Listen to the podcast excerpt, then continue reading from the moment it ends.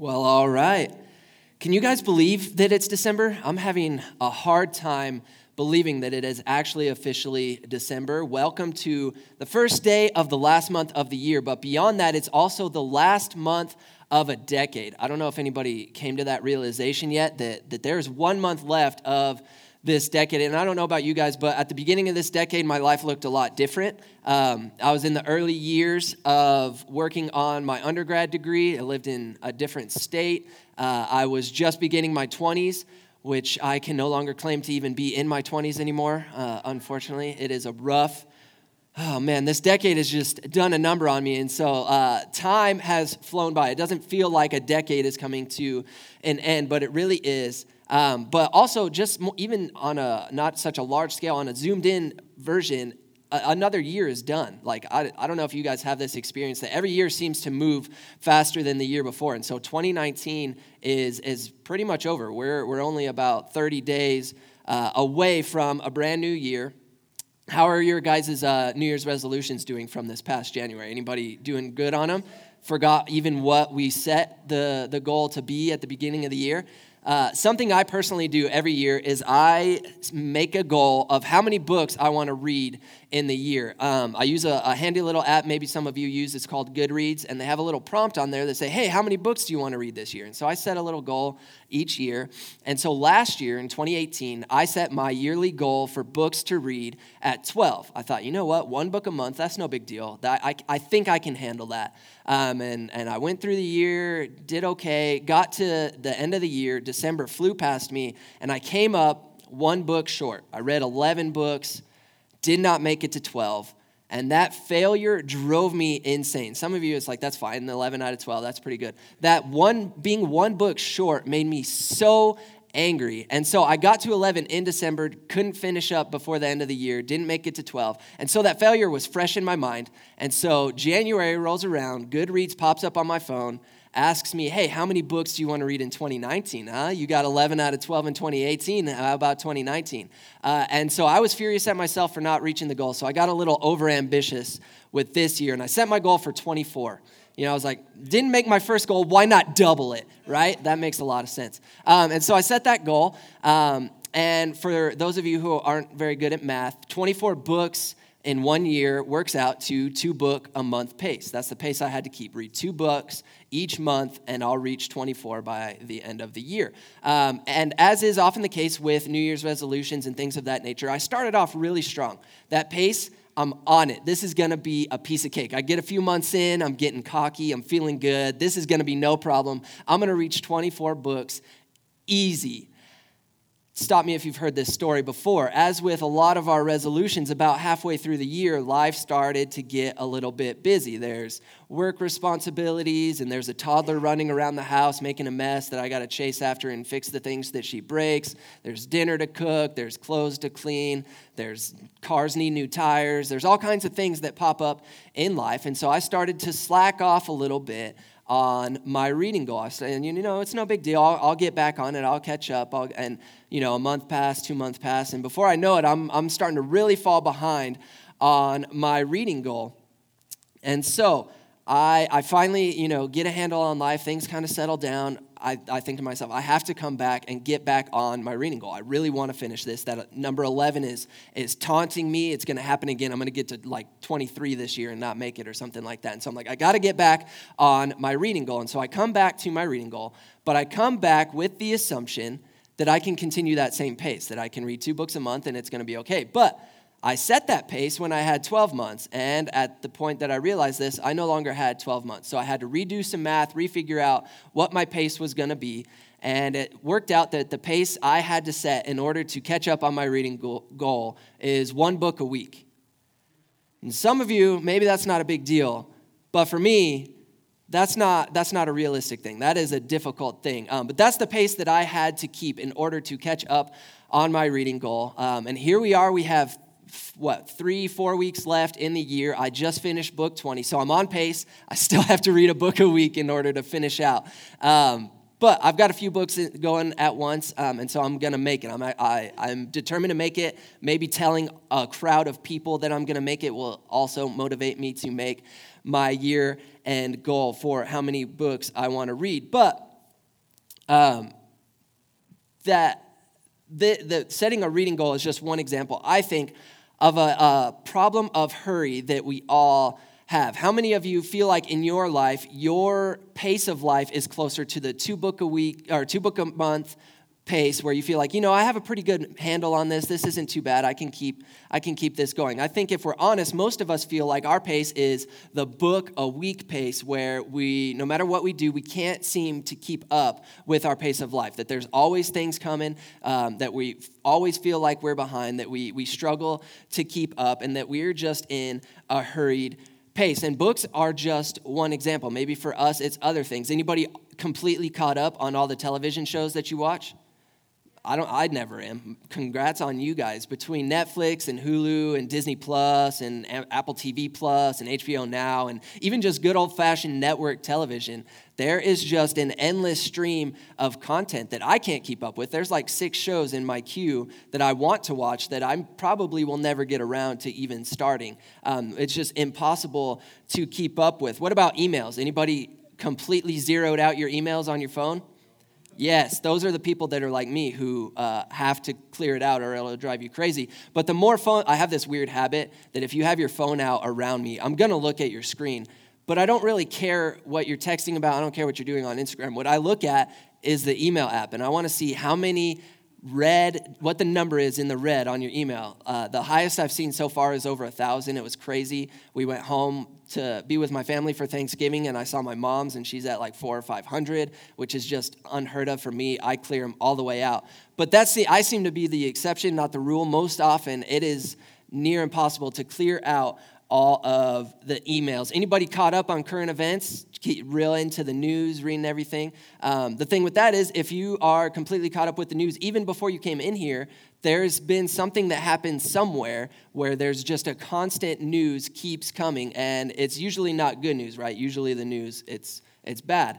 Um, and so every day we're bombarded with more news. What about sleep? Anybody caught up on sleep? Well rested out here? Anybody? No, no. That's a, that's a universal no, I think, regardless of what season of life you're in. Um, college students aren't getting enough sleep because you have to do your homework and write papers and study, and that's usually after you're getting off work. Um, and that's not even to mention trying to cram a social life in there somewhere parents of young children, you know, babies are weird that they think they need to be awake in the middle of the night and sleep during the day. And they have the courtesy of if, if uh, they're awake, they think everyone else needs to be awake with them. Um, and then as the kids get older, it doesn't get much better because they get sick and they're awake. And as the kids get older, the schedules get busier.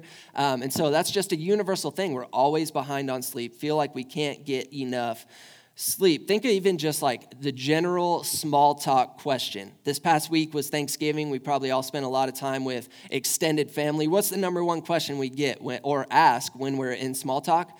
How are you? And what's the universal stock answer that we give to that? I'm good, just busy.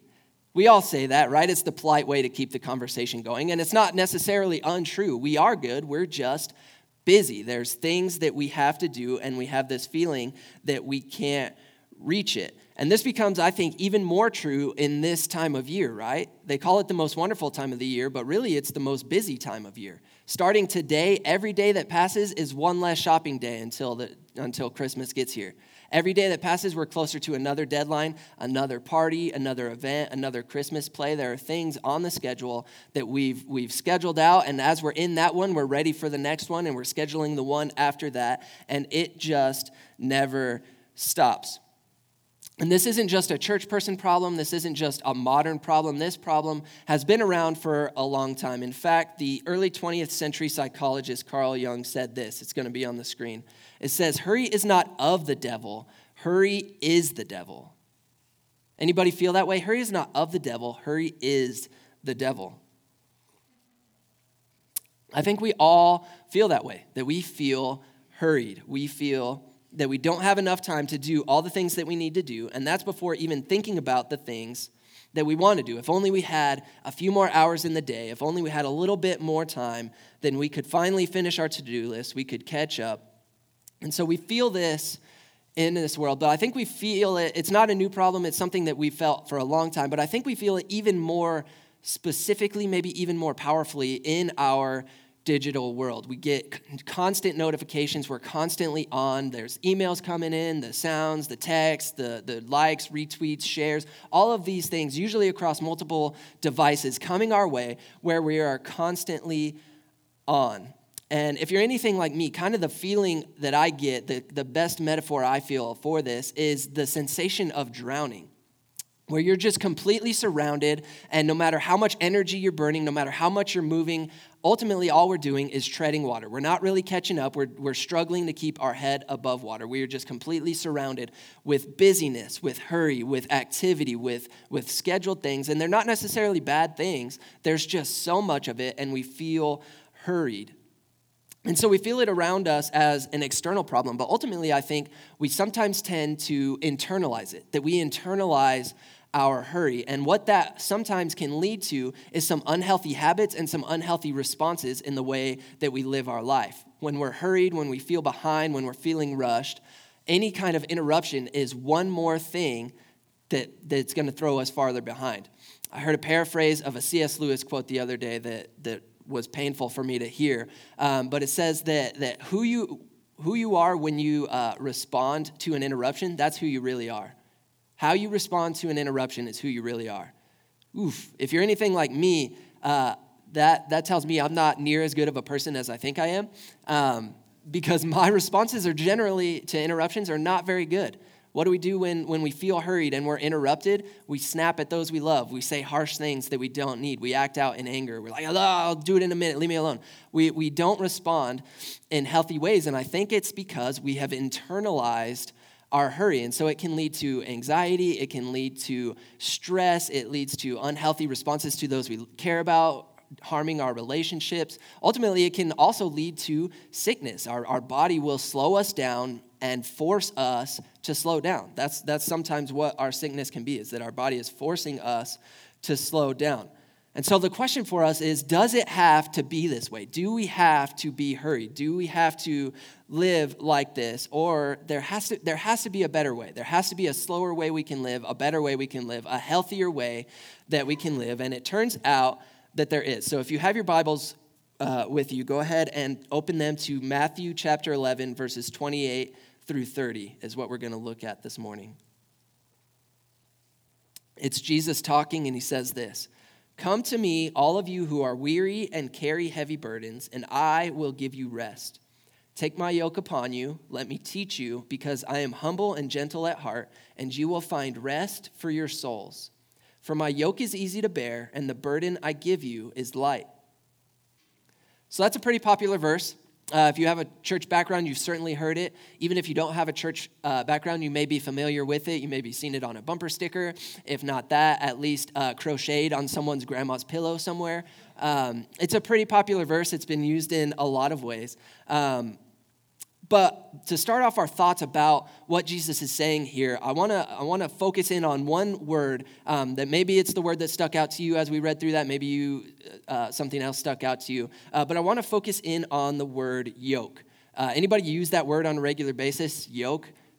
No, no one does. Um, it's not really a word that we use anymore. And the image that it produces in our mind is likely different than the image that would have been produced in the minds of the people that Jesus was talking to. And so, a yoke, um, some of us may know, but a yoke is a tool that is put on the shoulders of two animals that would then walk side by side and they would pull a cart to plow a field or do some farming, ag- agricultural work. That is what a yoke was. It was the tool that was put on the animal's back um, to, to pull that burden. And so that's its literal meaning, but it also had another usage. See, Jesus was a rabbi. Jesus was a teacher. Rabbi is just a word for teacher. And Jesus was a rabbi, and each rabbi was said to have a yoke. And their yoke was their interpretation of the scriptures. It was their lifestyle, it was their worldview, it was how they interpreted the scriptures, it was how they taught the scriptures, and it was how they approached the world. And ultimately, it was the tool that they used to lift the burden of life.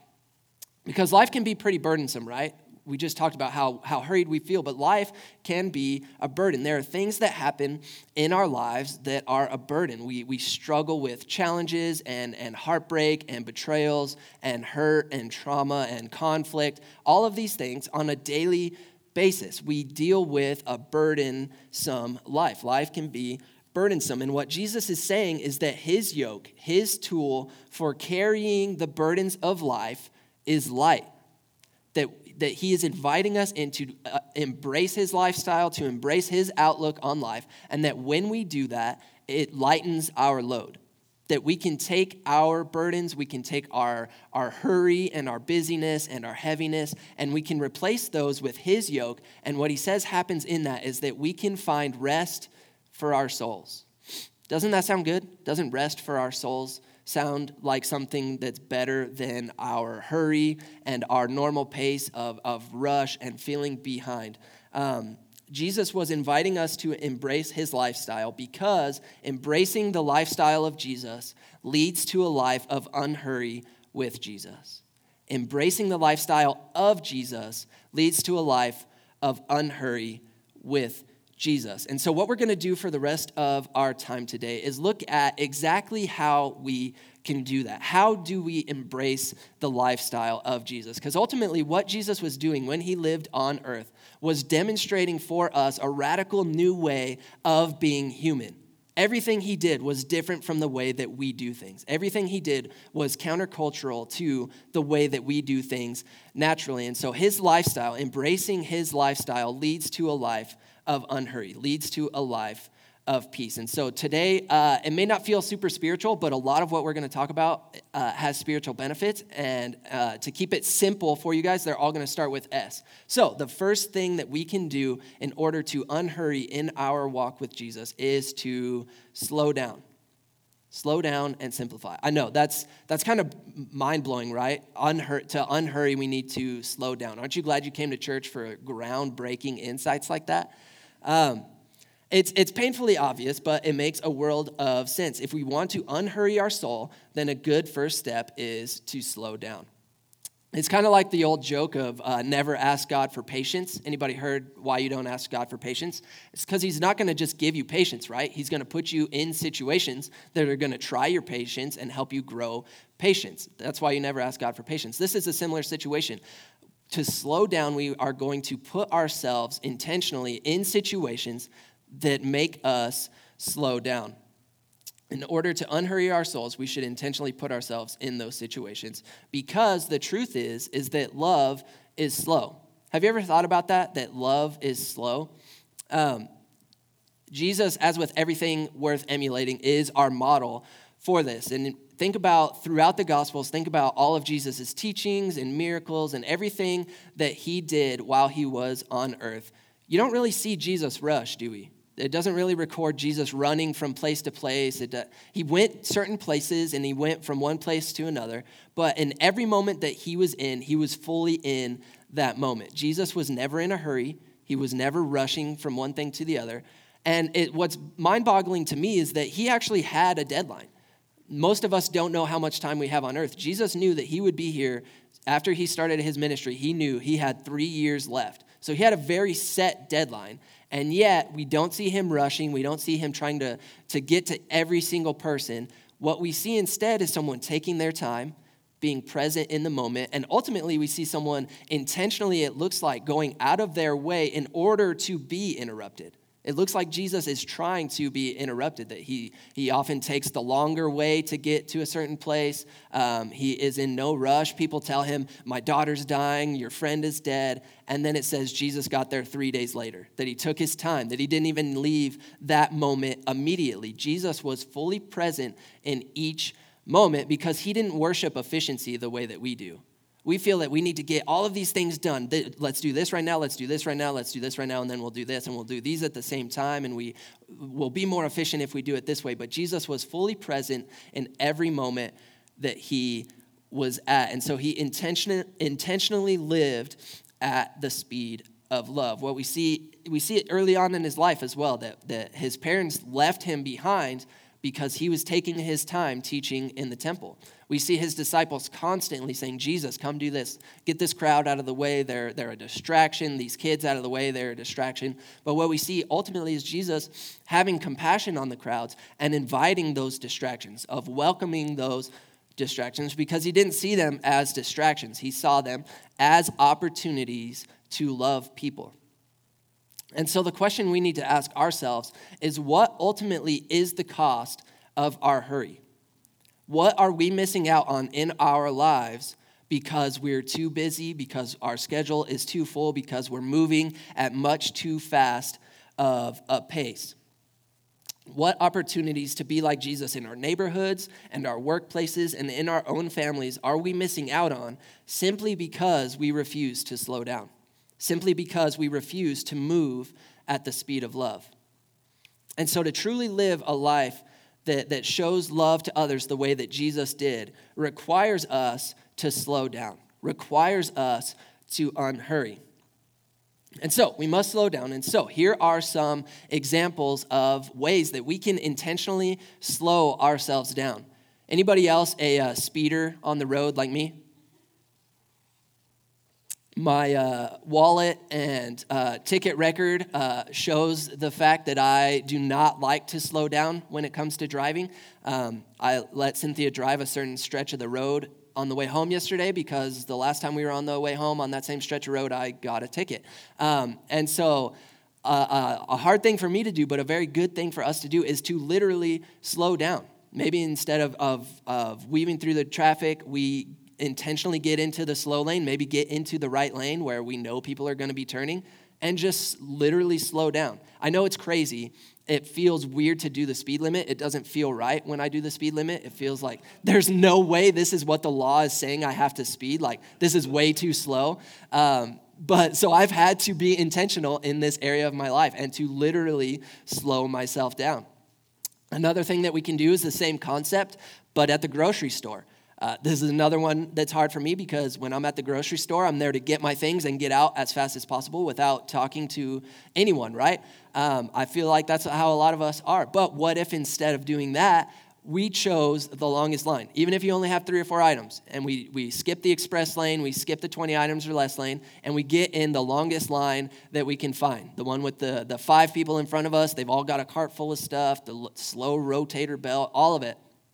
And we use that time to unhurry our souls, to slow down our spirit, to be present in that moment, maybe connect with a real human being that's in front of or behind us in line, to, to get in uh, the presence of, of God and realize that He is in that moment, that there's a real human sometimes behind the register. Um, that's getting harder to find, but sometimes there is a real human soul behind that register, and maybe we can connect with them. We can intentionally slow ourselves down um, by literally slowing ourselves down. And this one, this next one's really radical. What if we just completely eliminated multitasking from our lives? I know it's crazy. It was it's a crazy thought for me, but I sometimes wonder if multitasking is actually healthy. Uh, in order to maintain my uh, one book a week pace, uh, I've used audiobooks um, which I feel like is cheating and shouldn't count as a book, but I've been told it counts and that it's not cheating, so I feel a little bit better there. Um, but what I would do is while I'm doing laundry or dishes or whatever else, the, working on the lawn, whatever else I'm doing, while I'm doing another chore, I'll listen to an audiobook. And it's been a good way to keep up on my pace, but I, we already determined that's an unhealthy pace. Um, and so, the thing is, I, what happens with me, what I found in, in my life, is that when I'm listening to something else while doing that task, one or both are being diminished. I'll miss a section of the book, and I'm like, wait, why is this guy in this country when he was over here? I missed something in the book, um, or I get too invested in the book and I mess, I forget to wash a dish, or, or I skip a step in whatever process I'm doing. And maybe you're better at multitasking than I am, but the truth is is that regardless of how good we are at multitasking, all of us are limited human beings. We are we all have limits and and one of the tasks is being diminished in one way one way or another. And so, what if we just completely eliminated multitasking? What if we decided instead to be fully present in the moment, even if it's a moment that we feel doesn't require our full presence? What if we did that as a discipline to just as monotonous or manial as a task as this may be, just washing dishes, I could be doing other things, listening to other things, intaking other things. What if we just were focused on being in that moment, focused on what, you, what, what could change in our mindset, what could change in our soul, what could change in our pace of life if we were just fully present in each moment, regardless of if we think it doesn't need our full presence? I think it's a healthy practice. What if, here's another suggestion, and this one may get me in trouble, but it's the one I need the most, so you have to hear it. What if we put serious limits on our phones?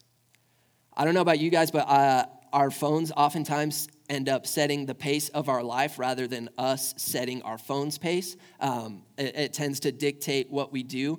Um, and so the possibilities for putting limits on our phone to slow down and simplify with our phone are endless. Um, maybe you just turn email on your phone completely off, delete the app completely. Did you know you could delete the email app? It's, it's an option. You can do it and only check it during work hours on the desktop. It's crazy. I didn't actually do that. I had to do something. And so what I did is I turned notifications off so I don't get the noise. I don't get it in my notification center because that was just stressing me out too much. And so I check it at a set time twice a day and get it down to zero. And then I'll check it again later. And then I'm done for the day. Don't check it in between those two times. There are things we can do to set those limits. If email's not the problem for you, maybe it's social media. Maybe you need to set limits on how much time you spend on Twitter or Instagram or Facebook or whatever your drug of choice is when it comes to social media. Um, something that, that I haven't started yet, but I may need to, is give your phone a curfew.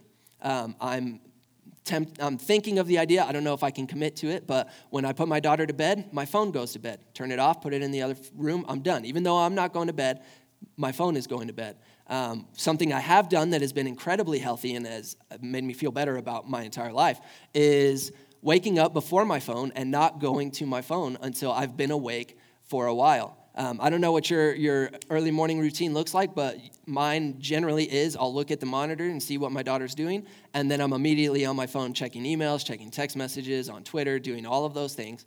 Um, and so I have instead put the limit on my phone that I wake up first and I go about my day and I will come to my phone later. And so instead of inviting that into my day first thing, I've intentionally slowed down and simplified my life um, and putting it there. And so there, these are things that we can do. And I know they all sound painful. They sound painful to me, but I might just suggest that the more painful that sounds, the more likely it is that, that you need to take those steps. Um, and I, I realize that, that, that uh, this isn't a possibility for everyone, that there are jobs and situations where, where phones are a requirement or a necessity, but more times than not, there are things that we can do. There are small steps that we can take in order to slow down our life and simplify. And so, if some of these sound crazy to you or ridiculous to you, they're not rules. I'm not saying do all of these things and be awesome like I am. Um, I'm throwing out ideas to get us thinking about ways that we can slow down and simplify,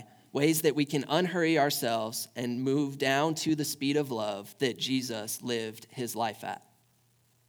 A second way that we can embrace the lifestyle of Jesus and take his easy yoke upon us and find rest for our souls is to Sabbath. And this one is probably the big one, biggest one this morning, uh, because it's a commandment. Um, and so, something that we can do is Sabbath. What is Sabbath? It is uh, comes from a Hebrew word Shabbat, which literally just means to stop, just to stop. Um, but I love the way that John Mark Comer defines it. He says that Sabbath is a 24 hour time period of restful worship by which we cultivate a restful spirit in all of our life. 24 hour time period of restful worship by which we cultivate a restful spirit in all of our life. And so the practice of Sabbath goes all the way back to the beginning, all the way back to God Himself. We're all generally familiar with, with uh, the creation story, right? Even if you don't have a church background, most of us have heard of Adam and Eve in the Garden of Eden and all that good stuff. Um, God created lights, animals, the earth, plants, all of those things. It goes through what He created on each day. And then it says on day six, God created uh, land animals and humans. And then on day seven, God and all of creation rested. Now, I grew up in church. Um, my dad is a pastor. My grandpa was the pastor of that same church before that. And so I, I have grown up in church. I have heard the creation story about a million times. I've read the creation story at least as many as I've heard it taught. I'm very familiar with the story. But there's something that I didn't notice about it. In all that familiarity and all that time hearing it and, and reading it, um, there's something about that order the order of the things that were created that I never noticed before until I was reading one of my books to reach my goal the other day. Um, it says that they, humanity was created, Adam and Eve created on day six. And then what happens on day seven? Rest, Sabbath. the very first full day of human existence was a day of rest that was gifted to them by their loving creator. Think of this God created all of it, so Adam and Eve didn't do anything. They were created on the sixth day and didn't do any work in order to earn this day of rest. It was just a gift, it was just a free thing there for them. Their very first day of humanity's existence was a day of rest. The author of that book, A.J. Swoboda, says this that Sabbath is the first image of the gospel in the biblical story. God's nature always gives rest first, work comes later. Sabbath is not a wage for our hard work, rather, work is a benefit of our rest. So, work isn't the problem. Adam and Eve had work to do. They, they ended up having work to do, but the work came after the rest. The rest came first. The work came after the grounding, reorienting, pace setting day of rest. And so, Sabbath is both a gift that God has given us, it's a, a practice that God modeled for us. God rested and Sabbath on the seventh day. But if those weren't enough for us, which it's often not, it's also a commandment. We all are familiar with the Ten Commandments, right? We generally don't break them. You know, don't murder, don't steal, don't commit adultery. Those are all commandments. But so is honoring the Sabbath and keeping it holy. That is one of the Ten Commandments. So it's literally a, a commandment. Um, so God is telling us to stop, to take a full day where we stop from our work, where we stop from our hurry, and we just rest in who He is and what He's given us. Where we just rest in the presence of our Heavenly Father. We rest our bodies and our minds, where we choose to delight in our Creator and the good world that He has provided for us. Sabbath is a non negotiable, revolutionary, and deeply rewarding gift built into the fabric of human existence. And I say that literally, built into the fabric of human existence, because even now scientists have released studies that prove that Sabbath is important. Uh, research out of the University of Arizona showed that failing to rest after six days of consistent work leads to, I'm going to read you this list and tell me if any of them sound good. Leads to insomnia, sleepiness, hormonal imbalances, fatigue, irritability, organ stress, and other physical and mental problems. Not good. God designed us with a biological need for rest. If we do not rest, our body will make us rest. We were designed to need rest. So, how can we do it? That's enough about what it is. Here's some practical ways of, of ways that we can make it work in our life. The first one is to pick a day. There's not any set rules about when the Sabbath has to be. A pretty easy one um, is Sunday, because generally uh, most of us don't have to work on Sunday, and you're coming here anyways to hang out with us and, and spend time with the family of God. And so Sunday is a logical choice, um, but that doesn't work for all of us. My Sabbath is not on a Sunday because Sunday's a work day for me. Um, the traditional Sabbath was uh, sundown on Friday to sundown on Saturday. So evening to evening, a full 24 hour period of just simply resting. For some of us, our schedule fluctuates week to week, and so maybe you have to have a floating Sabbath where the only day of a week for you that works is a Tuesday one week, and then the next week it's a Saturday, and then it's back to Wednesday. For if you if that's you, that's fine. The important thing is to do it. Um, but if it's at all possible, try to find a consistent day each week that's the same each week that you can do, uh, that you cannot do anything, that you can Sabbath.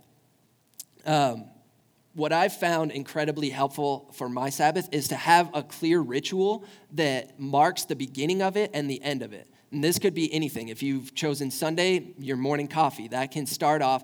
This is my, I'm starting my Sabbath with this ritual. Some people, it's a certain meal that they eat that begins their Sabbath. Some people will read a certain psalm or a certain passage of scripture at the beginning and read the same one at the end that clearly marks the beginning and end of the Sabbath. And for me, what it does is it helps differentiate just from a day off. A day off is like, okay, I don't have to go into work. A Sabbath is I am resting. I am entering into this gift that God has given me. I am becoming fully present in this moment. I am celebrating and, and being thankful for all that God has given me, and it's reorienting me to God's reality. That it's resetting my pace, it's unhurrying my soul, and it's getting me back into a place where I am ready for what God has for me in the next week. And so, I have three questions that I find really helpful for us um, when it comes to Sabbathing, that, that are framework questions that help us understand its purpose and how we can go about our Sabbath. And the first one is What is restful for me?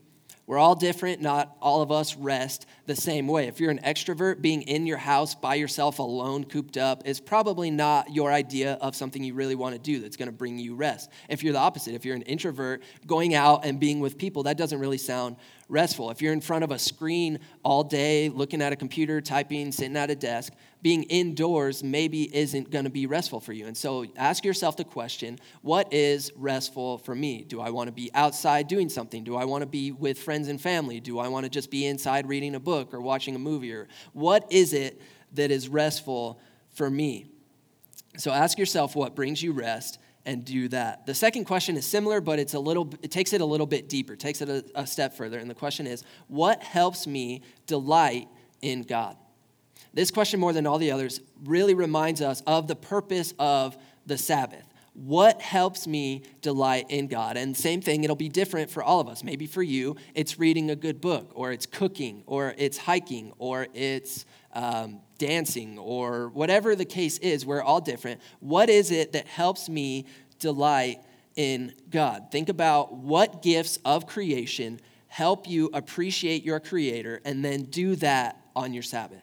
That is how we find rest, is, is finding what is it that God has blessed me with in this life. All the gifts that we have, everything in our life that is gift, what is it that, that brings me closer to God and helps me find delight in Him? And then do that on your Sabbath. And then the third framework question that we have is what hinders me from connecting with God? So, the flip side of that question what is it that hinders me from connecting with God? For me, it's my phone.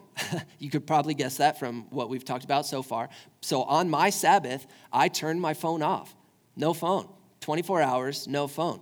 What is it that keeps us from connecting with God? And whatever it is that it's keeping you from connecting with God, disconnect from that to, to have your Sabbath.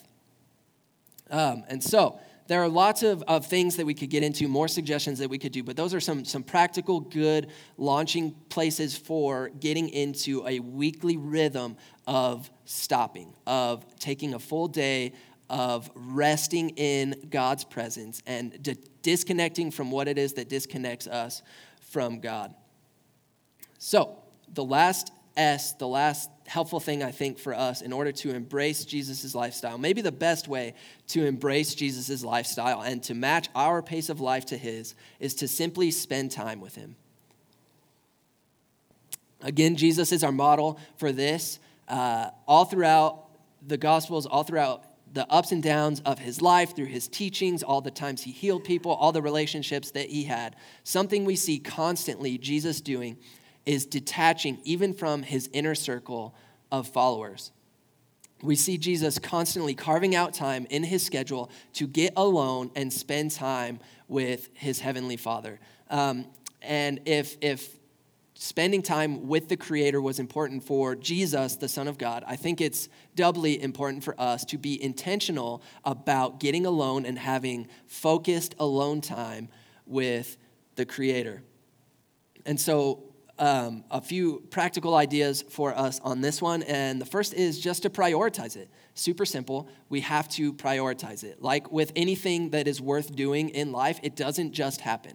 It's, you're not just going to wake up and, like, all right, it's going to happen. What ends up happening instead is we fill that time with other things. We grab our phone and we invite that chaos into our day. We grab um, our breakfast or our coffee or we get right to work. We do all these things and we invite all those things into our day um, because we maybe aren't prioritizing it. But prioritizing doesn't necessarily mean doing it firsthand. I, for me, that's definitely what it means because if I don't, I'm just going to grab my phone and be going in down that path on my day. Um, and so to prioritize it, I literally prioritize it chronologically and do it first to give God the first part of my day, but it can happen at any part of the day. The important part is to prioritize it internally, that this is something that's important to me, and this is something that I'm going to be intentional about and do on purpose. This is going to be something that I make happen. Um, and so, if the first thing uh, that, that helps us to do this is to prioritize it. The second tip I, for spending time with God is to realize. The first tip was, for, was, was prioritization, the second was realization. So many of us, I think, believe on a brain level that God is everywhere, that, that God is all around us, that God is present. Um, but what ends up happening, I think, is we have been influenced by the Lord's Prayer. Everybody know what I mean when I say the Lord's Prayer? Uh, maybe you heard it in your football locker room or on a war movie. It's a, a pretty popular uh, little thing. But the disciples asked Jesus how to pray, and what he gave them has come to be called the Lord's Prayer. And the very first line says, Our Father who art in heaven. Um, and that line, I think, has influenced how we view where God is and who God is. We, we picture him as our Father, but ultimately we picture him as in heaven, which is like up, I guess, for some reason. Um, and we kind of picture that he's up there um, and that we can pray to him, right? We send up our prayers and our thoughts to him. And you know he, he hears us we, we believe and sometimes he'll like answer what we've sent up there. Um, but for me a, a life-changing realization was when i did a little bit deeper of a study into the lord's prayer. And what i learned is that that phrase in heaven isn't completely accurate. It isn't the best i think uh, way for us to understand it. And so that word in the greek in the original language that it was written in the word in heaven in other places is translated as sky. It can be translated as air. It's translated as atmosphere. It can be translated as all those things. And so, for me, a more helpful way to understand where God is in any given moment is that our Father who is in the air, our Father who is as close as the air that surrounds us. For me, that was a groundbreaking realization. And I think that when we think about it that way, it can have so much practical good in our hurried daily lives.